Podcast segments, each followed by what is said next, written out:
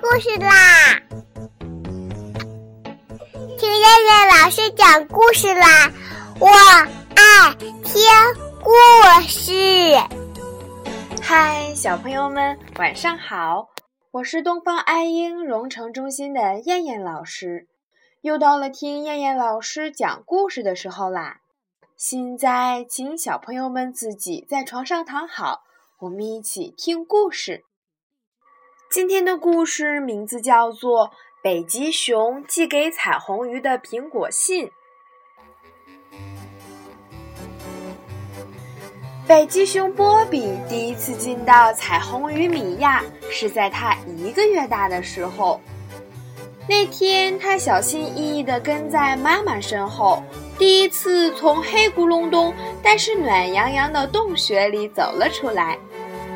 外面的世界可真大呀！波比躲在妈妈的身后，向四处张望，在心里赞叹着：原来世界并不是只有黑色跟白色，世界有这么多颜色呀！波比有些兴奋地从妈妈身边跑开，他现在有了个大计划，那就是要数清楚这个世界。到底有多少种颜色？太阳是红色的，天空是蓝色的，树叶是绿色的，石头是棕色的，向日葵是黄色的，妈妈跟自己都是白色的。站在外面对着自己挥手微笑的人类，有蓝色的、紫色的、米色的、黑色的，它们的颜色。可真多呀！波比坐在地上，数的头都要晕了。嘿，你好呀！就在这时，一个小小的声音传到了波比的耳朵里：“是谁呀？在哪儿？”波比东张西望的寻找着声音的来源。“我在这儿，我在这儿！”那个声音大了起来，混合着水流的声音。你跟着我的声音往外走，就能看到我啦。波比跟着那个声音走啊走啊，走了好久好久。原来是隔壁水族馆的一只美丽的彩虹鱼在跟他说话呢。你好，我是波比。他把自己的手掌贴在鱼缸外，跟那只美丽的彩虹鱼打招呼。我知道你。那只美丽的彩虹鱼在水里自在地摇摆着身体，它可真漂亮呀！你是这个公园的大明星，我们都知道你。是啊，是啊，我们都知道你。巨大的鱼缸里，五彩斑斓的热带鱼们齐齐看着波比，点点头。波比看着他们，一下子犯了难。它们身上的颜色比人类还要多，阳光照在它们身上，颜色还会不断的变换。它什么时候才能够数清呢？从那天开始，波比只要有时间就来找米娅。他决定要先数清楚米娅跟他朋友身上的颜色，再去数世界上其他的颜色。可米娅总是不停的游来游去。波比总也数不清楚他身上到底有多少种颜色，你数不清楚的，米娅得意地说：“我可是在真正的海水里长大的彩虹鱼，身上的颜色多的你永远都数不清。”彩虹鱼米娅跟波比不一样，它不是在水族馆出生的，它是真正在大海里长大的。大海是什么？波比从来没有进过大海。大海很大吗？有你们的鱼缸这么大吗？当然啦！米娅从嘴巴里吐出一个小小的气泡。对大海来说，我们的鱼缸只有这气泡这么小呢。波比盯着这个小小的气泡，开始在脑海里想象着大海的模样。以前我住在一片特别大的珊瑚礁里，那里很漂亮，还有好多好多的朋友一起住。有时候我们会一起偷偷溜出去，游到深海去看鲸鱼。鲸鱼超级大，比你妈妈还要大很多呢。米娅绘声绘色地跟波比描述着自己曾经生活的地方，还有很凶的鲨鱼，它们的牙齿非常锋利，连你都可以吃掉呢。米娅在鱼缸里冲着波比做出凶恶的样子，逗得波比笑个不停。我什么时候才能进进大海呢？波比把脑袋靠在鱼缸上，他真的想看看大海到底是什么模样。时间就在米娅对大海的描述中一天天过去了，夏天还是来了。你要回家了，波比。有一天，米娅偷偷地对波比说：“这就是我家呀。”波比趴在鱼缸前，蔫蔫地说：“夏天真是太热了。”波比把脸贴在鱼缸上，感觉不到一点凉意。他应该窝在洞里抱着冰块的，可他那么想念米娅，一刻也不想离开她。这才不是你的家呢！米娅笑着，她的嘴巴又吐出了一串气泡。你家在北极，那儿有大海，也有冰山，那儿才是你的家呢。冰山，冰山是什么？波比迷迷糊糊地听着米娅的描述，沉沉地睡了过去。波比是在厚厚的积雪里醒来了。是冬天到了吗？他兴奋地在雪里打滚儿，滚了一会儿，他突然想起了米娅。他站起来，抖落身上的积雪。他想要跟米娅道歉，怎么可以在米娅讲故事的时候睡过去呢？米娅会不高兴的。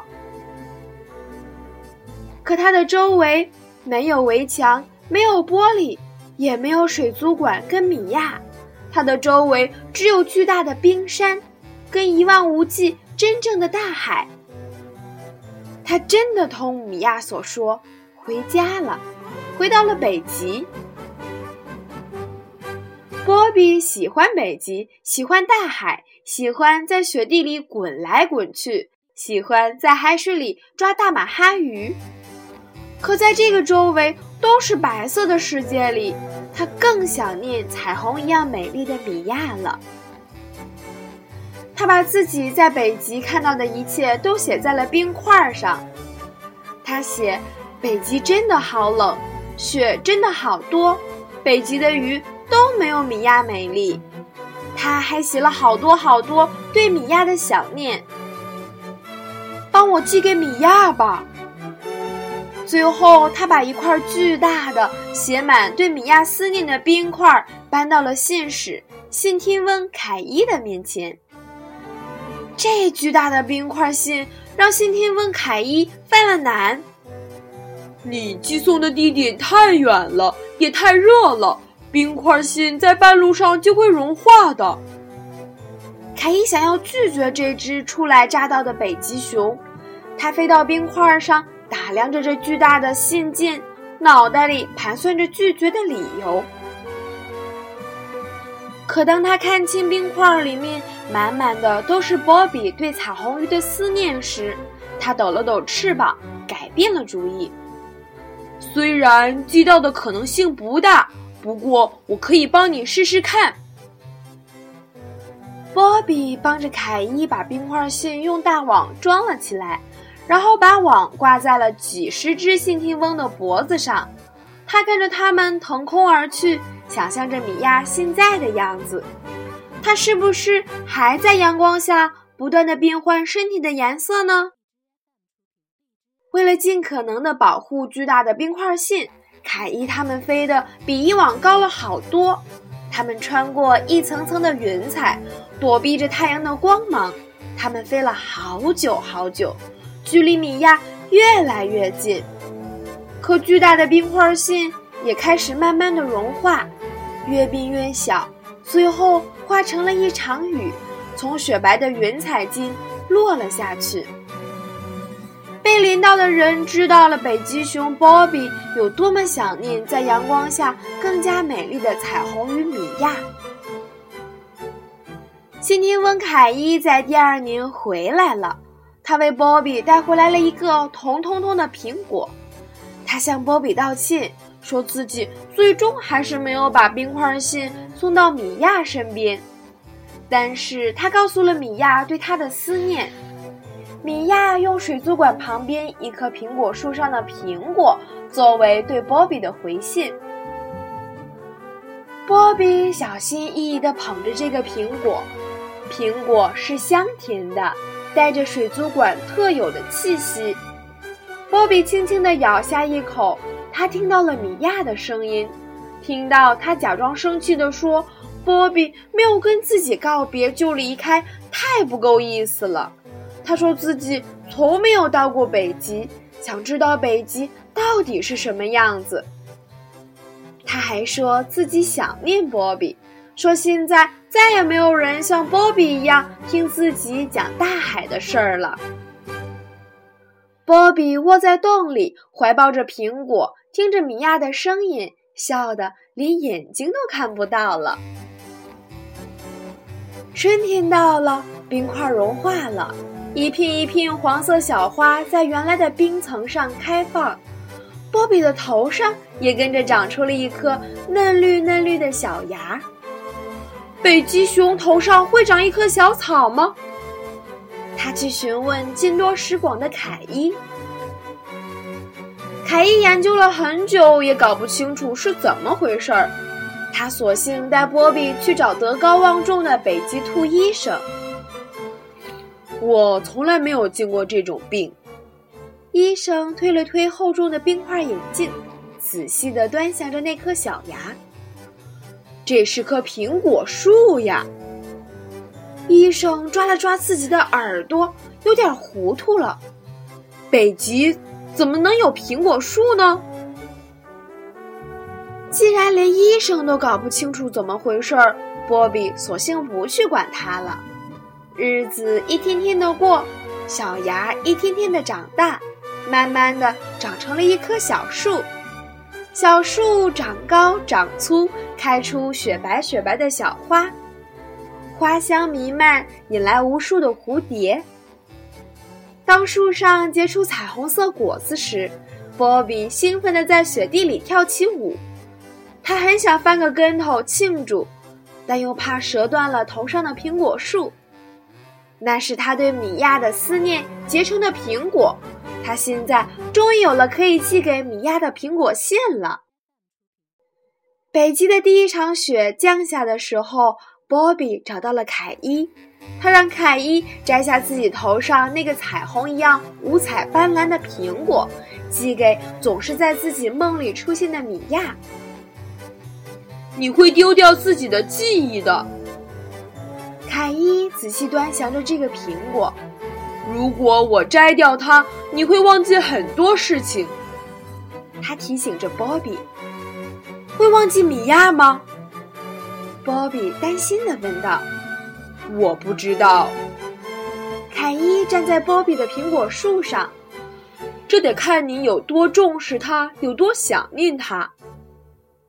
把它寄给米娅吧。波比一秒钟也没有犹豫，他轻轻摇了摇头，苹果树的叶子发出哗啦哗啦的声音。我是绝对不会忘记米娅的。凯伊小心地摘下了那只苹果，他看着波比头上的苹果树瞬间枯萎，看着波比眨着眼睛，有些茫然地看着周围。他拍打着翅膀，尽自己最快的速度朝米娅所在的方向飞去。北极熊波比果然忘记了自己从哪里来，他只记得一条在阳光下不断变换色彩的彩虹鱼。他是那么的想念他，那么的想要告诉他自己对他的想念，所以他决定给他写一封信。他认真地在冰块上一笔一笔地写着他对彩虹鱼米娅的想念，写下自己在北极的所见所闻。他写的太过认真，也写得太久，所以他没有看到远远的朝自己飞来的一群信听翁，他们嘴巴里都衔着一个鲜红的苹果，那是米娅给他的回信。